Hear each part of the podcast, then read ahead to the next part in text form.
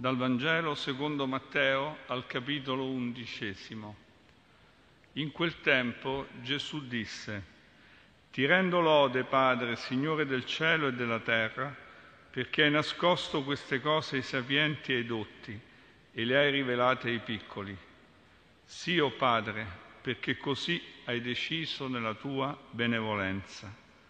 Tutto è stato dato a me dal Padre mio Nessuno conosce il figlio se non il Padre e nessuno conosce il Padre se non il figlio e colui al quale il figlio vorrà rivelarlo. Venite a me voi tutti che siete stanchi e oppressi e io vi darò ristoro.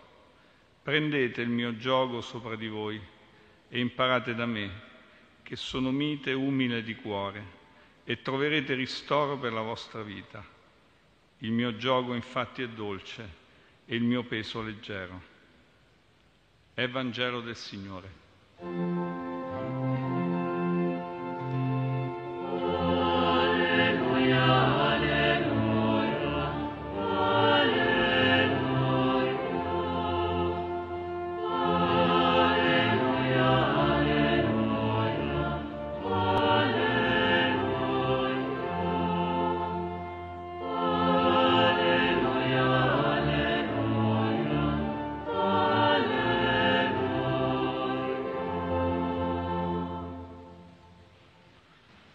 Sorelle e fratelli, questa Basilica di Santa Maria in Trastevere è oggi nella festa di San Francesco abbellita dall'icona infiorata del Santo di Assisi.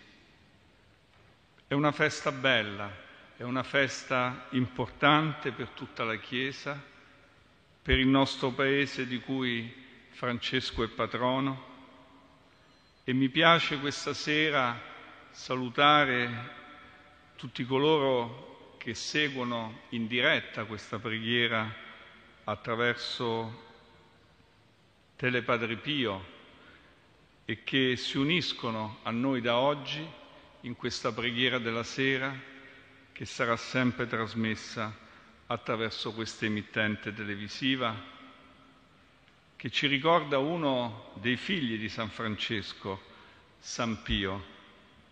E allora ascoltare questa parola del Vangelo, questo rendimento di lode di Gesù al Signore per aver nascosto le cose ai sapienti e ai dotti e averle rivelate ai piccoli.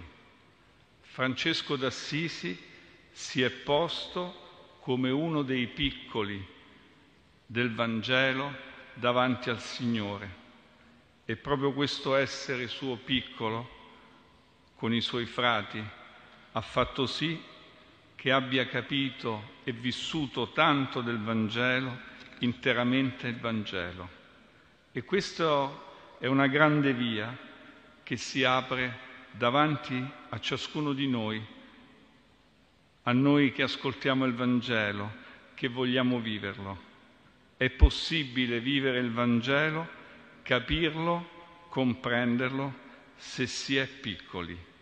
Questa è la grande verità che Gesù rivela con questa preghiera di ringraziamento al Padre. E questa verità Francesco ha vissuto. È piaciuto a Dio salvare gli uomini partendo dai più piccoli e dai più deboli. Ed è in un tempo tanto segnato dal male, dal male della guerra, che si fa sempre più pericolosa e violenta, ma anche dalla crisi economica che colpisce la vita di tante persone, di tante famiglie nel nostro Paese, che il Signore ci ricorda che per tutti esiste una salvezza e questa salvezza non può essere cercata da soli o peggio contro gli altri. Non ci si salva da soli, come invece spesso la cultura in cui siamo immersi ci ripete. Così come ripetevano a Gesù sulla croce, salva te stesso, ma il Signore è risorto non salvando se stesso, ma salvando noi. È questa la vittoria di chi, non, di chi comprende fino in fondo che cosa significa salvarsi insieme. Ma è stata anche la grande lezione, ed è la lezione della pandemia, che per troppo tempo ha toccato la vita di tutti i popoli e in quel tempo, in questo tempo abbiamo capito che salvarsi da soli sarebbe stata una follia impossibile, come ci ha ripetuto anche il nostro vescovo Papa Francesco. Oggi siamo uniti in questa festa bella, gioiosa, per rendere grazie come Gesù al Padre Onnipotente per averci indicato la strada, la strada buona della vita. Ci si può salvare solo insieme. E questa parola è un dono che orienta le nostre giornate, ci aiuta a essere migliori, attenti, a immedesimarci nella vita di chi è più debole, di chi è più vulnerabile. Che cosa significa dire a un povero salvati da solo? Ecco quanta disumanità in questa espressione. Rendere grazie ha un grande valore, quello di farci sentire figli di un Padre che ci ama, vuole il nostro bene e ci aiuta appunto anche attraverso il ringraziamento ad essere migliori, perché rivolgendoci al Padre che ci rivela la verità della vita e la strada da percorrere, ringraziandolo per ciò che Lui ci dice, per ciò che Lui ci comanda, è la via per salvarci. I piccoli del Vangelo, come Francesco d'Assisi, si affidano al Padre e imparano dal Signore ad alzare lo sguardo verso il futuro che il Signore stesso indica. Guardando Francesco, che tra i piccoli che hanno accolto e vissuto l'amore del Signore, capiamo che vuol dire questa piccolezza. Innanzitutto è fatta di mitezza, è fatta di pace. Scrive Tommaso da Celano, uno dei biografi di Francesco, Francesco voleva che i suoi figli vivessero in pace con tutti e verso tutti, senza eccezione, e si mostrassero piccoli. Questo è il segreto che lui ci trasmette, vivere in pace e mostrarsi piccoli, ma mostrarsi piccoli non è una posa, è ciò che noi pensiamo davanti al Signore, davanti agli altri, nell'umiltà, si può trovare la via dell'incontro con gli altri, non nella prepotenza, non nell'arroganza. E questo mostrarci piccoli, appunto, non è ipocrisia, ma è qualcosa di vero e di profondo. Chi sono io per giudicare l'altro? Chi sono io per essere arrogante con l'altro? Invece voglio essere suo fratello, sua sorella, ascoltarlo, camminare insieme, percorrere insieme una via di pace in questo mondo. Venite a me voi tutti che siete stanchi e io vi ristorerò.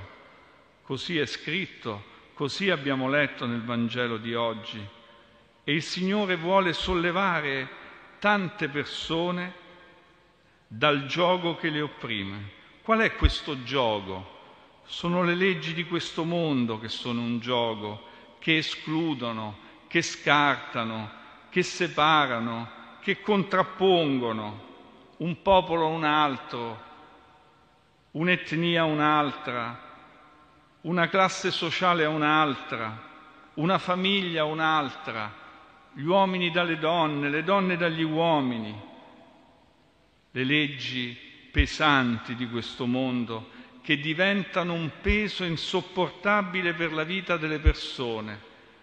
In questo senso Gesù, con la sua strada, con la strada del Vangelo, che buona notizia, con il suo amore grande, ci solleva da questi pesi, in, facendoci incamminare in una strada in cui tutti insieme possiamo salvarci senza separazioni, senza divisione, liberandoci dal gioco opprimente di ciò che ci separa dagli altri E qual è il gioco più grave che oggi pesa sulla, sulla vita dei popoli? Quello della guerra, perché è un gioco che uccide, è un gioco che divide, che divide in nemici e amici. E così il Signore Gesù, con la sua mitezza, con la sua umiltà, con la sua parola del Vangelo, con la sua pace, vuole sollevare tutti i popoli, ogni persona, ogni uomo e ogni donna, dal gioco che opprime la vita di tutti per rendere una vita più felice, rendere una vita più buona, rendere una vita con un futuro.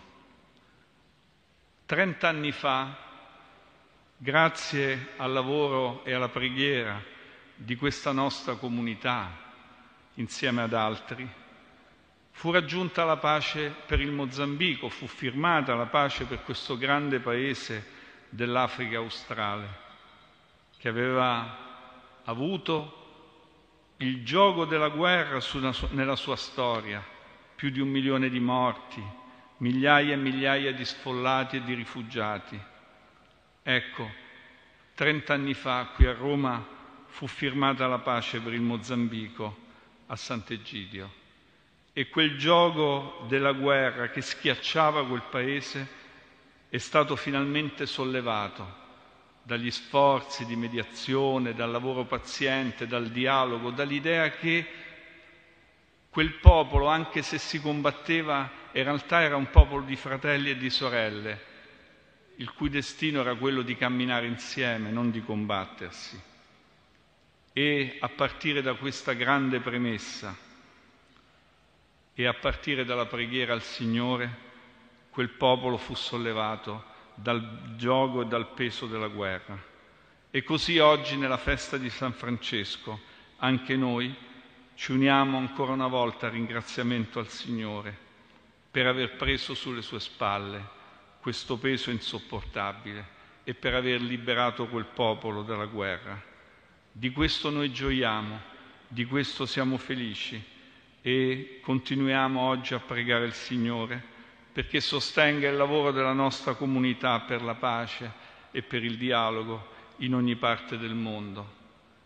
Preghiamo ancora per la protezione del Mozambico, attraversato oggi da una violenza tutta diversa rispetto a quella di trent'anni fa, e preghiamo per la nostra comunità perché sia protetta dal male e anche per il nostro Paese, per l'Italia, di cui Francesco è un grande patrono, perché la vita di tanti, di tante persone oggi in difficoltà, impoverite da questa crisi, possa essere protetta e salvata, anche grazie ai discepoli di Gesù, che assieme a Gesù aiutano a sollevare la vita delle persone da tanti giochi che la opprimono.